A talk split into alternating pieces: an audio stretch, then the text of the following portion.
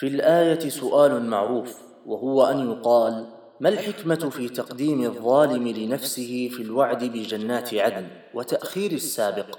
وللعلماء عن هذا أجوبة معروفة منها أنه قدم الظالم لئلا يقنط وأخر السابق بالخيرات لئلا يعجب بعمله فيحبط. وقال بعض العلماء أكثر أهل الجنة الظالمون لأنفسهم فبدأ بهم لأكثريتهم.